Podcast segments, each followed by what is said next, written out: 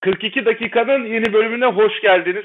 Bir kere şunu söylemem lazım. Yani siz şu an tabii orada bizim reklamlardan falan benim kimle konuştuğumu biliyorsunuz ama biraz kendisini tanıtmak istiyorum. Bir kere Harun Tekin benim kendi kişisel hayatım için çok önemli bir isim. Ee, ilk gençlik yıllarımda hemen hemen de aynı yaş grubundayız. İlk gençlik yıllarında birçok şarkısını hem düşünerek hem böyle duygulanarak dinledim. Bizim hepimizin hayatına bir yerden girmiş kanca gibi sözleri vardır. Cambaz şarkısı 11 Eylül ve Irak Savaşı'ndan hemen hemen o dönemde çıkmıştı. O şarkının derinliği üzerine ne kadar çok konuştuğumuzu, üniversitede bunları üzerine muhabbet ettiğimizi biliyorum. Birkaç konserine gitme fırsatı da buldum Ankara'da ve işte İstanbul'da. İnanılmaz eğlenceliydi. İnşallah umarım bu koronavirüs salgını bittikten sonra da güzel konserler başlayacak böyle. Biz de sevdiğimiz sanatçıları canlı olarak dinleme fırsatına ereceğiz.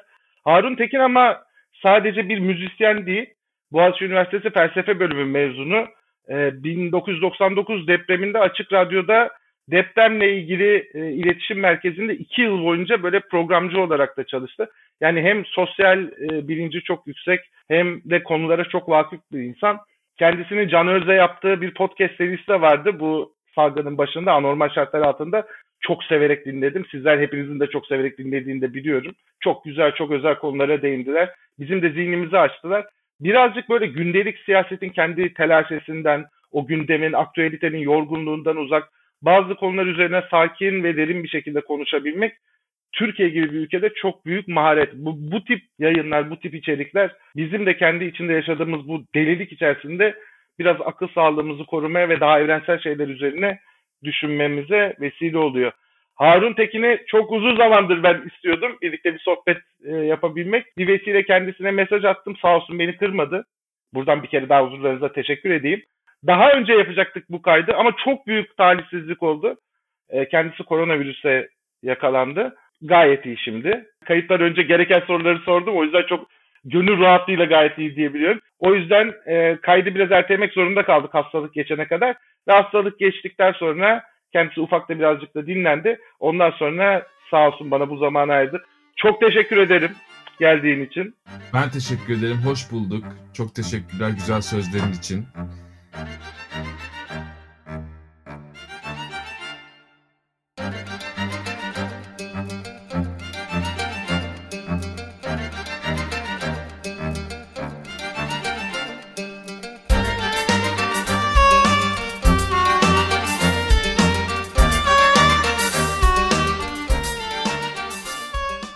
Rica ederim. Bugün birlikte şeyi konuşacağız.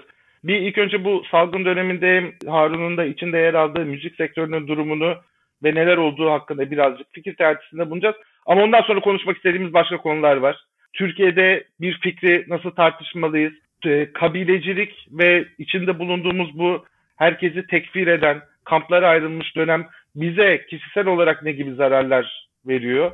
Bir düşünceyi diğer tarafa bu tabii küresel de bir sorun bir tarafıyla ama Kesinlikle. bir düşünceyi diğer tarafa nasıl iletebiliriz ve düşünceyi, aklı, makul tartışma ortamını bozan olaylar hakkında da konuşacağız. Ama ben hemen ilk soruyu sorayım o zaman. Müzik sektörü tabii bir seneleri çok uzun, bir seneden daha uzun bir zamandır e, büyük bir zorluk yaşıyor. Organizasyonlar yapılamıyor salgın nedeniyle. Birçok e, yer kapalı. Müzisyenlerin de ana gelir kaynağı esasında telif hakları vesaire değil. Müzisyenler ve onlarla bağlantılı olan çalışma arkadaşlarının konserler, organizasyonlar vesaire. Doğru. Çok büyük bir sorun var ortada onlar açısından. Ne oldu, nasıl olacak? Dediğin gibi müzik ve sahne sanatları pandemiden en çok etkilenen sektörlerin iş kollarının başında geliyor belki de. Bununla ilgili arayışlar da hemen pandeminin ilk aylarında başladı. Ee, bunların ne kadarı sonuç verdi, ne kadarı veremedi dünyada da çok parlak bir durum yok ama maalesef Türkiye'de hiç parlak bir durum yok. Ee, bir de pandeminin bitmesinin e, ne kadar süreceğiyle ilgili olarak da e, durum farklılaşmaya başladı. Yani Yeni Zelanda'daki o konser görüntülerini görmüşsünüzdür. 50 bin kişilik bir festival e, yani şu anda bizim için gerçekten rüya gibi bir şey. Bunu yapabildiler. İngiltere geç açıldı ama aşılamada öyle bir yere vardı ki bu yaz bir takım eskiyi andıran şeylere dönecek gibi görünüyor.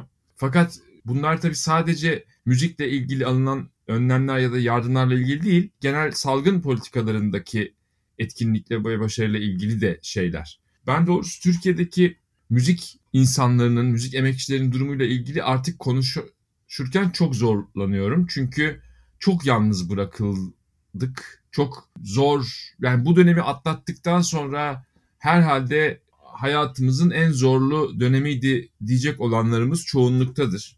Ee, eğer bir artık uzaylı istilası vesaire dünya savaşı falan olmazsa.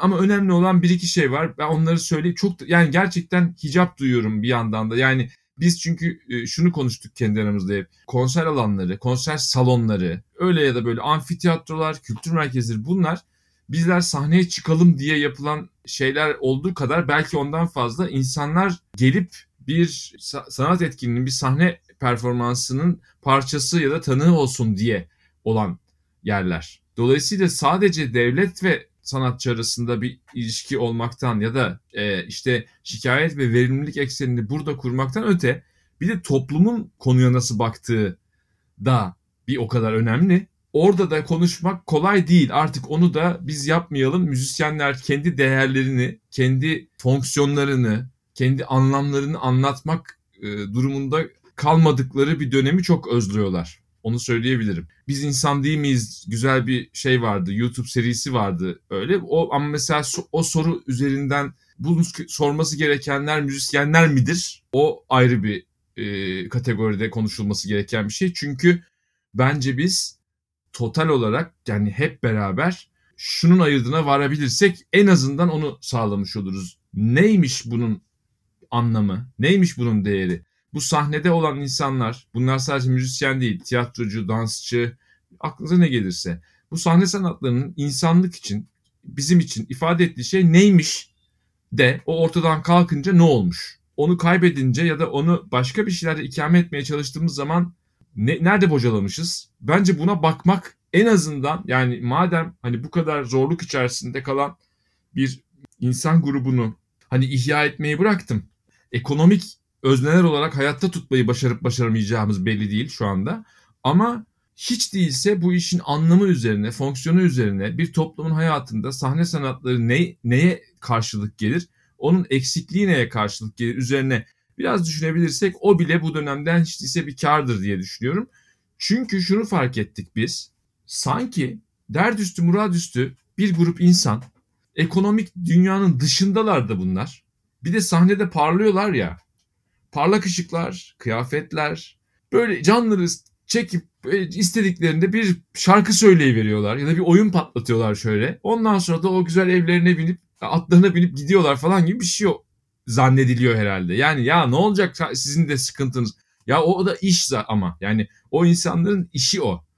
Ee, böyle şöyle bir dengesizlik var tabii. Bunu daha önce de söyledim. Herhalde fark edilmesi güç. Belki de fark edilmesinin güç olması sahnedekilerin başarısı da olabilir. Bir gösteri sizi davet ettiğinde aslında size şöyle bir vaatte bulunur. Yani kafanızı boşaltabilirsiniz. Kafanızdaki öncelik sırasını değiştirebilir. Zamanınızla oynar. Yani iki saat bir anda iki gün gibi de gelebilir. Aa bir dakika gibi de geçebilir ama sizin hayatınızda e, bir değişiklik vaat eder. Zaten bence iyi bir sanat eseri sizi onunla karşılaştıktan sonra aynı değilseniz işte buyurun size iyi sanat eseri veya bir performans. Ama bu insanların kendilerinin somut bir hayat yaşamadığı, onların sürekli olarak sahnede olduğu anlamına gelmiyor.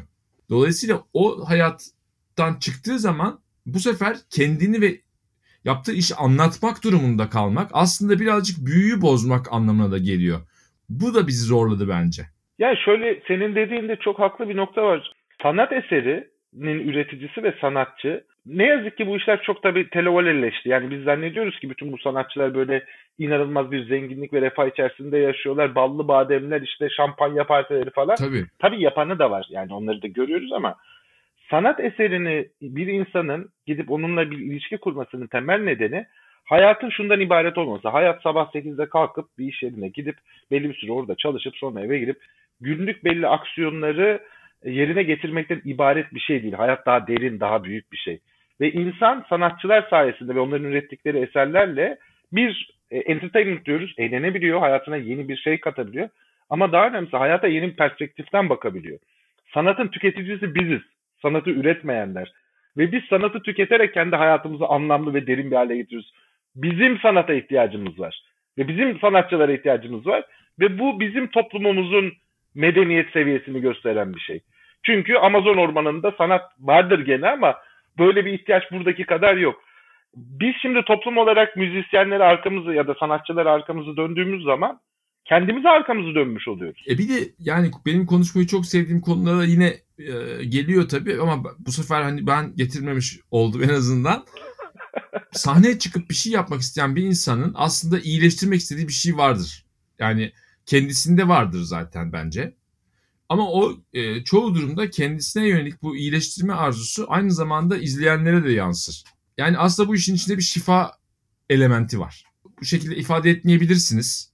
Ama ben etmenin sakıncası olduğunu düşünmüyorum. Ben çünkü yani 25 yıldır bir müzik grubum var. Sahneye çıkmanın nasıl bir şey olduğuna dair ufak bir fikrim var. İyi gelir. Hiç ben şöyle bir şey çok hastalık oldum. Yani o, o deneyimin oradaki insanların çoğuna kötü geldiğini hiç görmedim yani. Bizim gerçekten ihtiyacımız olan bir şey zaten. Yani bizim e, birlikte bir şey yapmaya, birlikte olumlu bir şeyler hissetmeye falan ihtiyacımız var yani. Biz yoksa sürekli böyle kaynamakta olan bir kazan şeklinde patlaya patlaya bir böyle bir hayat e, yaşa, yaşanmaz yani bu şekilde çok zor. Diyelim ki 3 sene boyunca hiç dışarıda bir etkinlik olmayacak. O zaman bu bunu nasıl kompanse edebiliriz?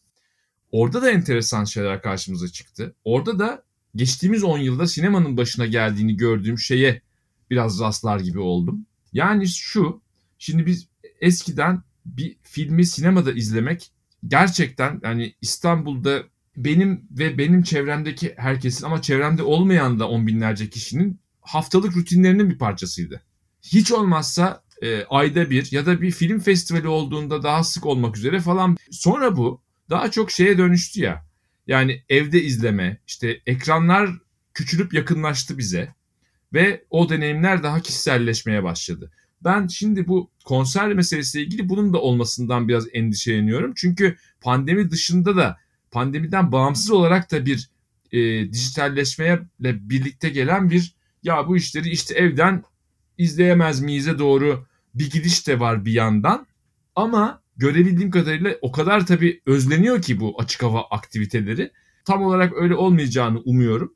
Yalnız e, hibrit denilen e, çözümlerin ya da işte uygulamaların yani isteyenin uzaktan da katılabildiği ama orada da gerçekten bir salonda olsun insanın izlediği etkinliklerin bu manada yayınla performansın birbirine geçtiği çok ciddi durumlar olmaya başladı. Benim çok gıptayla baktığım işte mesela Kore'den bir grup bir sanal konser yaptı ve müzik endüstrisi açısından baktığınız zaman herkesin hayal edebileceği kadar başarılı geçti bu.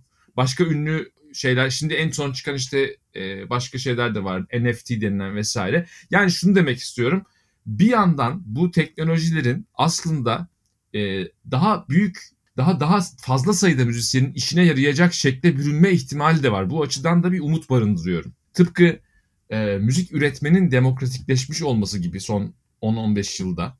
Yani artık sizin bir telefonunuzda bile 1965 yılında herhangi bir müzik grubunun hayal edemeyeceği kadar büyük prodüksiyon imkanları barınıyor.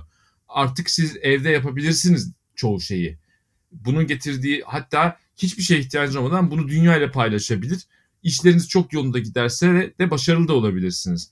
Bir yere de parmak basayım. Bu imkanları da hepsini düşünebilmek için de bunları hakkaniyetli bir şekilde yeniden tasarlayabilmek için de ne bileyim müzik endüstrisindeki gelirin paylaşımının daha adaletli olması üzerine de düşünebilmek için de hepsi için de biraz sakince akıl yürütebilmek gerekiyor. Bizim de en zorlandığımız yer aslında toplumca da dünya toplumlarında da şu anda bu. Yani biz delirtilmekteyiz şu anda. Ben de bütün bu diğer şeyleri anlamsız hale getirecek olan oraya çok kafa yoruyorum bu ara. Müzisyenlerin elindeki olanaklar, araçlar geçmişe tabii karşılaştırılamaz derecede yüksek belki evet bu yeni teknolojilerden müzisyenler de daha geleneksel yöntemler dışına çıkmakta zorundalar. Ne yazık ki böyle bir dünya var. Yani Instagram'ı kullanmak zorundayız, YouTube'u kullanmak zorundayız. İşte canlı yayın şeylerini kullanmak zorundayız. Belki sahne sanatlarına bu dijitalleşmenin yarattığı hibrit çözümlerle yeni bir alan da geliyor. İnsanlar şöyle düşünüyorlar. Ya müzisyenlerin sorunları var ama işte kahvehanecilerin de var, bakkalların da var, madencilerin de var. Bugün işte bir tam kapanma ilan ettik. Tüm çalışanların %61'i kapanmadan muaf. Yani diyorlar ki ve bunların çoğu düşük gelir grubuna mensup işlerde çalışıyorlar. Hı hı. E, insanlar da diyor ki burada bu kadar sorun varken işte iş bu. Hayır öyle değil. Hı hı. Bütün bu sorunlarla uğraşması için yetki verdiğimiz ve inanılmaz kaynaklarla donattığımız bir idare var. Bir bürokratik örgütlenme. Ve bu bürokratik örgütlenme toplumun her kesiminin böyle bir salgın ve afet durumunda ihtiyaçlarına göre çözümler ortaya koymak zorunda. Bunu Amerika Birleşik Devletleri yapıyor. İşte gayri safi hasılasının %27'si kadar bir destek paketi açıkladılar neredeyse her sektöre. Bunun hmm. nakdi desteği de var. Almanya yapıyor, Japonya yapıyor vesaire. Biz de yapabilmeliydik. Bugün Türkiye'de hükümetin şahıslara verdiği yardımların toplamı uluslararası para fonuna göre toplam gayri safi milli hasılanın sadece yüzde bir buçuğu kadar. Yüzde bir buçuğu kadar. Dolayısıyla bu müzisyenleri sorun değil. Onlar tabii ki sorunlarını yiyecek. Biz de müzik dinleme, bir sahne sanatını izleme hakkımızı talep edeceğiz. Çünkü bundan ayrı hayat çok kuru ve yanlış bir hayat. Ama bunu çözmesi gereken idare. Orada da şu konu şuna geliyor. Bunu konuşabilmek için bile makul bir tartışma ortamına ihtiyacımız var. Birbirimizi dinlemeye ihtiyacımız var. Öyle. Ve karşı tarafı yani en iyi sloganı atanın değil de en iyi fikri söyleyenin birazcık dinlenmesine ihtiyacımız var. Öyle. Yani bütün bu söylediklerine tabii ki katılıyorum. Bizim her konuyla ilgili maruz kaldığımız bir zihinsel zehir mi diyeyim? Yani duygularımıza ateş ediliyor falan diye ben bir şey paylaşmıştım Instagram'da. İçinde bulunduğumuz dönemde özellikle Türkiye üzerinden söyleyecek olursak herhalde bir son 6 sene diyebiliriz özel olarak. E, Naomi Klein'in şok doktrini dediği e, türden bir döneme maruz kaldığımızı düşünüyorum. E, ki o Türkiye gibi ülkeler için aslında hiçbir zaman tanın bilmediğimiz bir bir yaşam biçimi değil yani biz zaten işte hep söyleriz yani Norveç'in 4 yıllık gündemini bir yarım günde öğrene kadar tüketen e, insanlarız yani. E, bu şok ve dehşet e, oranı da tabii bize bir takım etkiler de bulunuyor. Şimdi o etkiler de şöyle negatif duygularla doluyoruz. Yani sürekli negatif duygularla doluyoruz. Üstelik bu negatif duygular özgürce ifade de edilemiyor. Yani bunların özgürce ifadesinin bir maliyeti var. Bunu herkes biliyor ve bu ayrıca üstüne üstlük bazen bu da e, birazcık olasılıksal yani bazen de bir şey olmuyor ifade edildiğinde ama ifade edilmesi de bir işe yaramıyor çoğu zaman. İnsanların dolayısıyla çok temel bir prensiple bağları kesiliyor. Yani ben hayatı istediğim yönde değiştirebilirim duygusu yok olmaya başlıyor. Hayatın olumlu biçimde değişebileceği ihtimali zihinlerden yok olmaya başlıyor ve bu bir kayıp hissi, bir yenilgi hissi aynı zamanda ama buna eşlik eden bir yas da yok. Yani böyle bir yandan da her şey normalmiş gibi de devam eden bir yani değişik bir çok değişik bir zihinsel durumdayız ve hani bir sonraki maçla ilgili umudu da kaybetmiş gibi yaşıyoruz. Umutsuzluk ve nihilizmle beraber bu negatif duygular ifade edilemiyor vesaire ve sonuç olarak bu en hani en akıllı en rahat e, konuşabilirlerimizi bile kavrayan bir bir şey var. Huysuzlaşıyoruz yani. Huysuzlaşıyoruz ve aksileşiyoruz ve sosyal medya özellikle zaten hem kendimize benzeyenlerle buluşmamız açısından hem bazen anonimleşebilmemizle hem de üzerindeki müthiş o manipülasyon zincirleri sonucunda içimizdeki en sivri, en negatif, en fanatik ne varsa hem aramızdaki onları hem de bizlerin de içindeki o yönleri çok fazla ortaya çıkartıyor. Ama yani benim esas hep son yıllarda bakmaya çalıştığım şey bu. Bütün bunlara rağmen e biz de bunlara meyilliyiz birazcık. Yani trafikte de görebiliyorsunuz onu. O arabayı kullanan adam ne kadar kötü birisi olabilir yani o yaptığı hareket yüzünden. Ama hayır artık o kötü birisi. Ve e, bu şekilde bir biz problemi ortaya çıkıyor ki işte bunu başka türlü ifade edenler de var. Benim için en çok bir mutluluk problemi yani bir, bir arzu problemi. Biz başımıza gelen bütün bu felaketlere rağmen ve bütün bu şeytani kötülüklerin hepsini biliyoruz biz. Bunları tekrar etmeye de ihtiyaç duymuyorum. Yani şunlar da oldu, bunlar da oldu diye burada yaşadık yani işte. Ama bütün bunlara biz nasıl tepki veriyoruz ve bunların yani bunların yerine ne olmasını istediğimizle uğraşmaya başladığımız bir dönemde olduğumuzu da hissediyorum. Burada bir umut hissediyorum.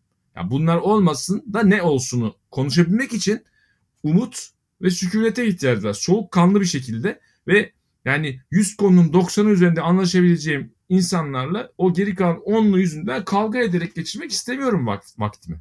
Buraya nasıl ulaşacağız? Yani eylemlerimizin sonuçlarını düşünerek ulaşacağız. Biz yaptığımız şeyin nasıl etkileri oluyor bunları düşünerek biraz ulaşacağız. Ve nihilizmden ve bu yanlış bilinç, bu kötü akıl yürütmelerden biraz kurtulmak için çaba göstermek gerekiyor. Çünkü yani ben 90'larda büyümüş bir çocuk sayılırım.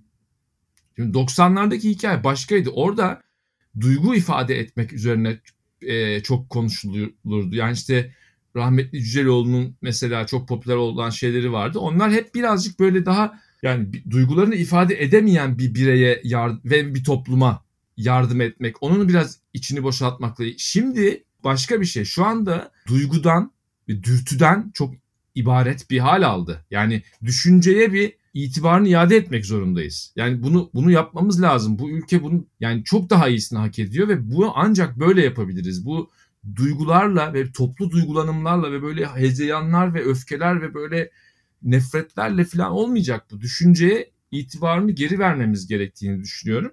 Öfkeden vazgeçelim, sakin olalım falan demiyorum ama öfke nereye yöneliyor? Bir buna bakalım. Yani ne kadar doğru yerlere yöneliyor? Tıpkı şey gibi düşünün bunu yani biz ben çok severim futbol. Yani futbol sokakta gördüğüm zaman oynayan çocukları durup izleyecek kadar falan severim. Futbol oyunlarını severim. Kendim oynamayı severdim çok yakın zamana kadar filan. Ama futbol taraftarlığı gibi yaşıyoruz biz bütün hayatı. Ve o doğru bir şey değil. Bence hala umut var. Yani umut umut olduğunu söylemek için bütün bunları söylüyorum. Çünkü bütün bunları söylemeden umut olduğunu söylediğim zaman benim de karşılaşacağım şey öfke. Bu nasıl olacak peki? İşte bu ihtimal bence kültürde var. Yani ve bilimde tabii ki yani psikoloji biliminin ve psikoloji pratiklerinin son derece işlevsel olacağı bir döneme giriyoruz. Bence pandeminin geriye bırakacağı en büyük hasar ekonomikten de büyük bir psikolojik hasar olacağı benziyor. Yani kaygı bozukluğundan tutun da daha ciddi problemlere kadar hepsinin maalesef ayrı bir salgını var şu anda. Devam eden ve hızlanan. Bununla baş etmeye çalışırken de hem rehberimiz bilim olacak hem de sanat olacak. Ve kültür ve sanat üzerinden biz kendimizi iyileştirebiliriz. İyileştirebiliriz bunu bunu biliyorum. Bunu bunu çok derinden bir yerden biliyorum yani. İyileşmek istememiz lazım. İyileşmek istememiz lazım ki iyileşelim. Daha iyi bir dünyanın, daha bir ülkenin mümkün olduğunu, bütün bu cehenneme rağmen mümkün olduğunu, daha iyi bir hayatın mümkün, başka bir dünyanın mümkün olduğuna inanmamız ve bunu istememiz gerekiyor. Arzu meselesi yani. Bunu istedikten sonra başarabilecek Türkiye için konuşuyorum. Ee, hani her şeye rağmen burada bunu başarabileceğimiz insan kaynağı da, deneyim de, kültür de, hatta parlamenter demokrasi tarihi de hepsi var. E, ya bu duygusallık tabii şöyle oldu. Yani bir taraftan kendisini çok uzun yıllar kaybettiğini düşünen ve e, hem maddi olarak hem manevi olarak hem de toplumsal statü açısından kendisini uğradığı bütün haksızlıklara rağmen işte bunları yeniden kazanabilecek bir hale getiren bir yapı var. O yapı zaman içerisinde de evrildi artık. O bir e, şirket gibi yani temettü dağıtıyor kendi üyelerine. Bir takım üyeleri işte personel statüsünde bir yani çok ilginç yani görevden alınan bir insan ya da istifa eden bir insan çok başarılı olduğu için istifa etmiş falan gibi oluyor artık. Yani personel değiştirir gibi işte. Ama o yapıyla birlikte e, hmm. şey lafı var ya hakikaten yani hayattaki en büyük zulüm kendisinin mazlum olduğuna inanan insandan gelir. Bir haksızlığa uğradığına inanan insan gerçekten çok büyük zulüm yapabiliyor. Bununla birlikte biz de çok uzun süredir bizim cenah diyebileceğim yani diğer kesimler diyebileceğim cenahlarda çok şey kaybettiklerini, çok büyük haksızlıklara uğradıklarını düşünüyorlar ve onlarda da çok ve haklılar. Duygusallığı tabii haklılar tabii ki canım yani sonsuz derecede haklı. Çok büyük haksızlıklara uğran. Türkiye şu an anayasası olup olmadığı tartışmalı bir ülke. Bu kadar büyük yani toplumsal sözleşmemiz ortadan kalkmış durumda. Çok ağır şeyler yaşadık. Ama bunun yarattığı duygusallık bizi maksimalizme sürüklüyor kendi aramızda da. Bu bu kötü bir şey. Çok çok güzel söyledin. E, kendi bulunduğumuz grup ya da işte özne olarak onun maksimum taleplerini hayata geçiremeyiz. Hayatı değiştirmek için demokrasi buradan başlayan bir şey. Asgari müşterekte buluşmak gerekiyor. Türkiye'de işleyen bir demokrasi isteyen, temel hak ve hürriyetlerinin hukuk devleti garantisiyle korunmasını isteyen, kendi düşüncelerini ve başkalarının da düşüncelerini özgürce ifade edebilmesini isteyen geniş bir kesim var. Yeniden görüşebilmek, yeniden konuşabilmek, sorunlarımızı tartışabilmek, sorunlarımıza daha akılcı çözümler bulabilmek için bir vasat veriyor bize, bir avantaj veriyor esasında konuşabiliriz. Asgari müşterekte birbirimizi tekfir etmeden, linç etmeden, sadece bize aykırı bir fikir söylediği için onu doğrudan hayatın dışına itmeden de e, diğer insanlarla iletişim kurabiliriz. Ama şu şey çok ilginç hakikaten senin de söylediğin. Geçen gün gördüm mü bilmiyorum. Selçuk Hoca bir Instagram postu yazdı. Türkiye'den dönerken Instagram'a bir mesaj yazdı. Bu zamana kadar dedi ya çok özet olarak anlatacağım. Her dönüşümde Türkiye'den bir umutla dönüyordum. Bu sefer o kadar çok umutsuz insanla karşılaştım ki hayatın hiç değişmeyeceğini, bu karanlığın sadece daha da derinleşeceğine inanan ve hayatta hiçbir şeyin bir daha iyi olmayacağını düşünen umudum kırıldı dedi. Siz de böyle mi düşünüyorsunuz dedi. 3000'in üzerinde falan mesaj geldi. Çok büyük bir kısmı böyle birazını okudum. Yani gençlerden ve kadınlardan özellikle. Çok büyük bir kısmı gerçekten umudunu kaybetmiş durumda. O zaman bu senin dediğin şeye çok bağlanıyor. Yani bir umudumuz olmazsa dünyanın daha iyi bir yer olabileceğine inanmıyoruz ve değiştiremiyoruz. Umudu nasıl yükseltebileceğiz? Yani bu konuda bir fikrin var mı? Sevgi ve neşe kavramları aklıma geliyor. Bunlar naif şeyler ama bir o kadar da hak, hakiki şeyler. Herkes ister yani sevmek ve sevilmek ister ve neşeli bir zaman geçirmek ister. Mutluluk da ister. Ve bunları e, bunların mümkün olduğunu birbirimize hatırlatacak olan her yol bence mübah ve, ve yani mesela kibar olmaya çalışmak bile bir fark yaratıyor. Ee, sizinle kavga etmeye hazır birisine tam ters bir mesaj verdiğinizde bazen hemen işin rengi değişebiliyor. Bu atmosferi değiştirmek e, çok kolay olmayacak tabii ki ama 5 dakikada değişir bütün işler demeyeyim de gördük bazı anlarda bazı önemli kırılma anlarında nasıl da aslında tekrar bir oh be diyebildiğimizi gördük. E bundan fazlasına ihtiyacımız var tabii. Çünkü bizim yani düşünmemiz ve çözüm bulmamız gereken şeyler öyle hani bir değil iki değil yani hep birlikte gerçekten e, o yüzden diyorum yani ne istediğimize bakmamız gerekecek birlikte her, herkesin bakması gerekecek. Yalnız e, o maksimalizm dediğin şeyi ben çok önemsiyorum. Tersinden baktığın zaman indirgemecilik de diyebilirsin buna. İndirgemecilik de şöyle oluyor. Mesela işte ya şunu demiyorsan bizden değilsin. Şöyle yapmıyorsan onlardansın. Şu şu şu şu konularda anlaşıyor olabiliriz ama sen şu gördüğümüz çiçeğin sarı olduğunu söylemedikten sonra sen ona kırmızı diyorsan zaten falan. Ya bu çok çocukça bir şey. Yani bu yani biz bu şekilde yaşı, yaşayamayız yani böyle bir şey olab, olabilir mi yani bu? Bunu niye biz kendimize reva görüyoruz ki? Bak biz derken bu arada kesinlikle çok büyük bir bizden bahsediyorum. Mesela demin negatif duygulardan da bahsederken sanmayın ki yani iktidar partisinde oy veren ve hala ısrarla öyle düşünen insanlar çok mu mutlu? Yani bu mutsuz sanki böyle bir ortamda mutlu olunabilir mi yani? Kim e, eninde sonunda bu negatif duygular bütün toplumun öyle ya da böyle paylaştığı bir kısmının payına çok daha fazlası düşer tabii ki. Ama bir ortak payda. Yani biz bu dünyanın en güzel yerinde böyle bu kadar korkunç bir hayat kalitesiyle yaşamak zorunda mıyız Allah aşkına? Bu sırf bunu bu sorunun cevabını bile düşünmek bence insana umut verebilir. Ama e, bazı davranışları değiştirmek de elzem bence. E, bu indirgemecilik maksimalizm meselesi hakikaten önemli bir hikaye. Yani bu sadece burada yaratılabilecek bir fark bile e, bize e, bir ferahlık getirecek. Yani dünyanın bizim zannettiğimiz kadar kötü bir yer olmadığını anlayabiliriz. Diğer insanların bize sandığımız kadar uzak olmadığını anlayabiliriz. Bizim onlarla olan farklarımızın benzerliklerimizin yanında gerçekten küçük bir şey olduğunu e, fark edebiliriz. Ve bunlar şey değil bakın yani bir e, wishful thinking falan ya da ya öyle olsun istediğim için söylediğim şeyler değil. Hakikaten böyle düşünüyorum. Biz hayatı zorlaştırmayabiliriz kendimize ve bazı düşünce biçimlerine veda etmeyi gerektiriyor. İşte e, bu kabileler şeklinde davranmak da bunlardan biri. E, fanatizm de bunlardan biri. Yani işte gerçekten umutsuz olmak için bütün e, sebeplerin de olduğu insanların çok yorulduğu maddi manevi haksızlıklarla yıllardır ya yüzde yetmişi ülkedeki gençlerin o ülkeden gitmek istiyorsa bu e, bu medeniyet kaybına denk geliyor zaten. E, bu sayıyı değiştirmen gerekiyor zaten senin. Yani ben ben de isteyebilirdim. Hiç istemedim. Ama isteyenlere de nereden çıkartıyorsunuz kardeşim diyemiyor olmanın üzüntüsünü yaşıyorum. Şimdi bu resmi değiştirmek Az buz bir şey değil tabii ki ama bence mümkün.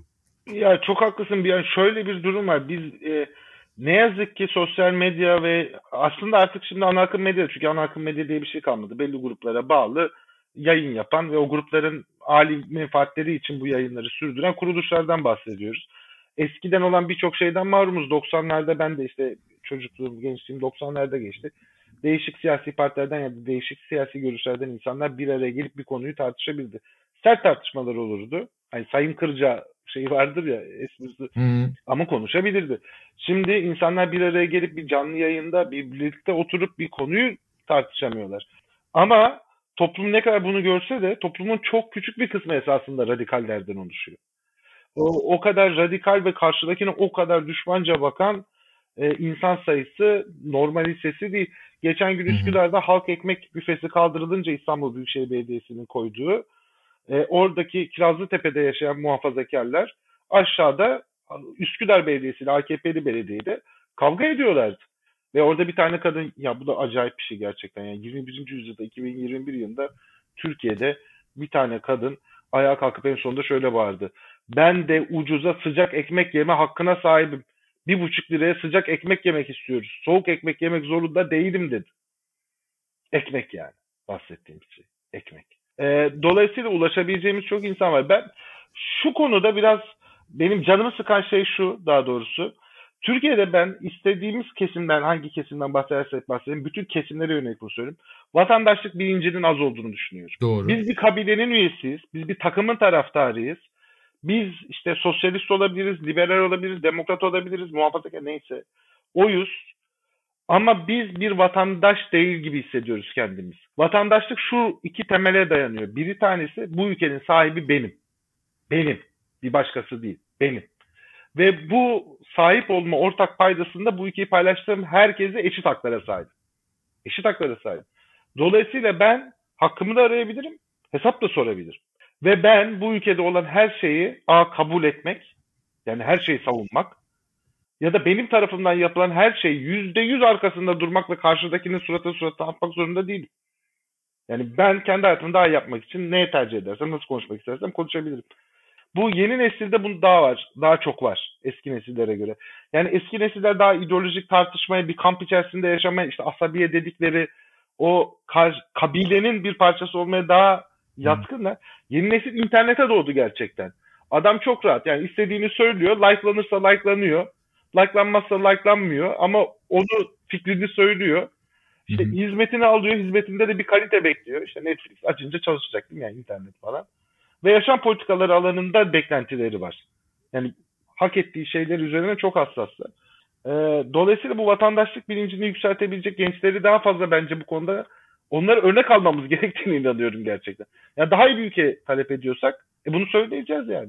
Daha iyi hastaneler, daha iyi okullar, daha iyi hizmet talep ediyorsak, daha rasyonel bir idare istiyorsak, daha iyi işleyen bir hukuk sistemi istiyorsak bunun peşinde koşacağız yani. Kesinlikle öyle. Bir de arzu edilen arzu çok önemli bir şey gerçekten. Ne istiyoruz çok önemli bir şey ama onu yaparken ya biz gerçekten olması gerekenlerle tabii ki ilgilenelim. Bir de olanla da ama il- ilgilenmek gerekiyor. Orayı da ıskalamamak lazım. Gerçekten ol- olmakta olanla onu anlamak yani neyse o. Bu olmakta olan bir ülkenin atıyorum işte e, siyasi ana akımlarındaki dalgalanmalar da olabilir. Yahut işte kütüphane ziyaret oranları da olabilir. Veya bir YouTube kanalının diğerinden neden daha popüler olduğu da olabilir ama bunlar oluyor.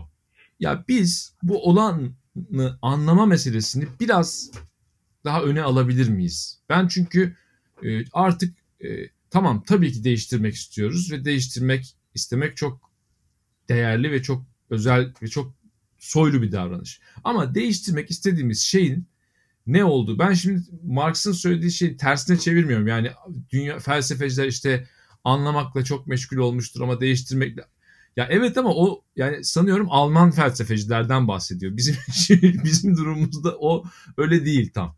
Biz değiştirmekle fazla kafayı bozup anlamayı biraz e, unutmuş olma ihtimalimiz var. E, bu da e, bizi aslında zaman zaman kendini çok gerçekçi e, ve çok e, hatta materyalist zanneden idealistler durumuna e, sokuyor. Yani felsefi terimlerle konuşmak için söylemedim. Gerçekten böyle anlatılabileceğini düşünüyorum. En en ayağı yere bastığını zanneden birisinin bile mesela emin olduğu yanlışlar var. Yani ama çok emin olduğu çok yanlışlar bunlar. Doğru. Ve o zaman e, o değiştirmek istediğimiz şeyin yönünü de doğru tayin edemiyoruz. E, yanlış bir rota çizmek gibi yani geminin nerede olduğunu bilmiyorsun. Gidip işte açığa almak yerine adı, şey buzdağına girmek gibi sonuçları olabiliyor bunların. Dolayısıyla hani evet anlamak önemli bir şey. Anlamak şöyle de önemli bir şey. Anlaşmak ve anlamak bunlar Türkçenin çok sevdiğim kelimeleri. Burada an, anla da ilgili bir şey var. Anlamla da ilgili bir şey var. Yani aynı anlamda buluşmak, aynı anda buluşmak. Yani birbirimizi anladığımızdan da emin olmak güzel bir şeydir bazen. Bunlar içinde hep e, düşünceye, e, akıl yürütmeye tekrar itibarını geri vermek durumundayız. Bu iyi bir şeydir. Bizim düşünce te, tarif tabir ettiğimiz şey iyi bir şeydir. Yani bununla barışabiliriz. Bu bizi güzel yerlere götürebilir. Doğru düzgün sorun tespitini yapamadan yani konuyu, durumu, olguyu tespit etmeden bir çözümler önerisi ve bunların çoğu fiktif tabii ve yapılması gereken tutumlar, serdedilmesi gereken davranışlar manzumesi çıkartıyoruz. Sonra o davranışlar beklediğimiz sonuca ulaşmayınca da bu sefer kırılıyoruz ve çok öfkeleniyoruz ve işte diyoruz falan. Ya öyle de değil. Yani birazcık da e ne yapalım yani içinde bulunduğumuz koşulları anlamak ve ona göre de bir hareket belirlemek zorundayız. Gerçekçi olan model bu yani. Bu bunun ben daha de, daha radikal olan tavır olduğunu düşünüyorum aslında. Yani bunun ben bir ya neyse yetinelim bakalım falan gibi değil. Tam tersine daha radikal olan tavrın e, daha ayakları yere basan bir anlama çabasından başladığını düşünüyorum. Çünkü sonuç alma ihtimali daha yüksek. Sonuç almak istiyorsak eğer o orada onu göz ardı etmeyelim. Yani bu e, bazı ezberleri bir sallamakta fayda olabilir. So, bir değişikliği yaratmaksa eğer istediğimiz şey o değişikliği yaratmaya dair çıkartacağımız gürültü bazen o değişikliğe engel de olabilir. E, ama tabii tekrar tekrar söylemek istiyorum. Bunlar çok genel böyle ifadeler. Bu ifadelerden hani bir çözüm önerisi falan o değil. Sadece gerçekten sakince düşünebilmek e, özellikle bunu becerebilen insanların elinde çok büyük bir silahtır. Yani bu bir çok büyük bir e, yöntemdir yani silah derken. Hayata müdahale edebilmek, hayatı istediğimiz şekilde değiştirmek için e, evet zihnin çeşitli şeylerinden düşünmek de öyledir yani. Hayal kurmak kesinlikle ama e, biz bunu e, kullanamaz hale getirilmek istendik. Yani benim geçtiğimiz yıllara baktığım zaman gördüğüm temel meselelerden biri zaten bu zihni fonksiyonlarını kaybettiği zaman bir ülkenin halinden memnun olmayan kesiminin bir kısmı o çok ciddi bir hasara yol açmış oluyorsunuz zaten. Çünkü düzeltme ihtimalinde aslında yer alıyorsunuz. Benim biraz bu ukalalıklarımın sebebi biraz buralarda yani. E, estağfurullah hiç ukalalık değil çok doğru tespitler yani. Umudunu kaybedenleri anlıyorum, kırılanları anlıyorum. İşte duygusal olarak. Bir de yani şimdi Osmanlı tarihinde itibaren bak 16. yüzyıldan beri Türkiye yani Anadolu coğrafyasında yaşayanlar travma üstüne travma yaşamışlar yani. Bu nesillerce süren travmalar, başarısızlıklar, işte geri kalmışlıklar, yoksulluklar hepsi üst üste binmiş. Bunu anlıyorum. Ama şeyden vazgeçmememiz gerektiğini düşünüyorum. Umudunu kaybedenler için de. Tabii ki çok kötü şeyler yaşadık. Tabii ki çok kırgınız. Tabii ki çok kızgınız. Gelecek de bize çok büyük pasta börek gibi böyle kolaylıklarla dolu gibi de gelmiyor. Evet zorluklar var. Ama hayat böyle bir şey. Ve hayatın öznesi biziz. Öyle ya da böyle. Ve bu hayatı doğru bir şekilde yaşanan Harun'un dediği gibi yolları da bir tanesi biraz sakince düşünmek. Elinde olanları gerçekten anlamak ve ona uygun bir çözüm bulmaya çalışmak e, sırf bir kavgaya girmek yeterli değil hiçbir şey değiştirmek için yani. Ya bir de bir şey daha ekleyeyim. Süremiz de doldu galiba ama ya bu denk gelirse eğer böyle bir sakin düşünce atmosferi işte o zaman onu iyi bir yani olumlu duygularla ve e, sağlıklı kendine bakabilen e, bir yani içgörüyle yani ben ne düşünüyorumla ilgilenmek ben ne hissediyorum şu anda ile ilgilenmek çok mühim bir şeydir. Ve bir de güzel gerçekten hayal gücüyle birleştirdiğin zaman şimdi bunu kek tarifi değil bu niye söylüyorum böyle bir şeyi. Türkiye'de bunu biz yapabilecek güçteyiz. Bizim ülkemizde bu potansiyel var. Yani bizi zaten en çok kıran, üzen, ümitsizliğe düşen şey bu. nasıl bir şey olabileceğini biliyoruz. Nasıl bir şey olduğunu ve onun çok daha iyisi olabileceğini biliyoruz. Biliyorum çok güzel filmler, çok güzel şarkılar, çok güzel edebi eserler Türkiye'den çıktı çıkmadı mı? Ve bunlar çıkabileceklerin çok küçük bir oranı. Şimdi ne diyeceksin? Şimdi ne olacak yani şarkıyla filmle mi çözülecek bizim meselemiz? İşte ona böyle büyük ferah bir şekilde evet demek istiyorum. Evet. Çok güzel şarkılar, filmler ve edebi eserlerin çıkıp bunların konu olduğu, bunların konuşulduğu, spordaki başarıların birbirini insanların böyle sarılarak e, de, desteklediği, e, bir takım şeylerin ağır ağır konuşulduğu bir evet öyle bir atmosfer mümkün. Biz bunu biliyoruz. Bunun mümkün olduğunu bildiğimiz için bunu oluşturmaya denemeyi borçluyuz birbirimize. Öyle bir atmosferi bunların çıkabildiği bir atmosferi yaratmak tek başına bir başarı oluyor zaten. Evet. Yani o hepimiz için başka birçok şeye bağlı toplumsal bir şey. Ya çok keyifliydi. Çok teşekkür ederim vakit ayırdığın için. Ben de çok teşekkür Umarım ederim. Umarım tekrarlarız bunu. Yani e, hakikaten bunlar çok önemli konular. Bu kültür hayatı bizim toplumsal hayatımızın parçası ve bir toplum o kültürü üretiyor ve toplumun ona ihtiyacı var. Bir kere o konuda bir hassas olmak lazım. E, birazcık da içinde bulunduğumuz şartları daha iyi kavramak, anlamak, düşünmek biraz sükunete. Senin o söylediğin çok doğru. Yani daha az kızmaya ve daha çok sükunete ihtiyacımız, daha çok makul düşünmeye ihtiyacımız var o bizi birbirimize daha çok ulaştıracak. Evet, evet ve e, bir de örnek almak için ve teşekkür etmek için son bir şey söylemek istiyorum. Sağlık çalışanları yani hemşiresi, teknisyeni, işte doktoru, başhekim yani bütün o sağlık çalışanlarının ortaya koyduğu performansı ben anlatabilecek kelimelerden yoksunum. Yani bunu bu bile sadece bu bile bizim için ümit olabilir. Çünkü bu iyi yetişmiş fedakar normal rutinlerinin de ötesinde çalışan insanlar yaklaşık bir buçuk senedir bir de hayati bir risk barındıran bir virüsle uğraşıyorlar. Bu sağlık emekçilerinin ve bu doktorların gösterdiği performans bile başlı başına ilham verici bir şey. Bu insanlar böyle bir ortamda bunu yapabiliyorlarsa eğer e, onlara bir kere sonsuz teşekkür ediyoruz ve e, onlara bakalım, onlara iyi bakalım diyorum. En azından bu koronavirüs salgınında başka ülkelere göre ölüm sayıları falan birazcık daha azsa bunun bir numaralı sebebi kesinlikle Türkiye'deki sağlık emekçilerinin insanüstü fedakarlığı ve çalışkanlığı yani. Öyle. Tekrar çok teşekkür ederim. Çok tekrar çok sağ ol. Kendine ben çok teşekkür iyi bak. Ederim. Görüşmek üzere. Çok keyifli oldu. Çok teşekkürler sevgiler. Dinleyenlere teşekkürler.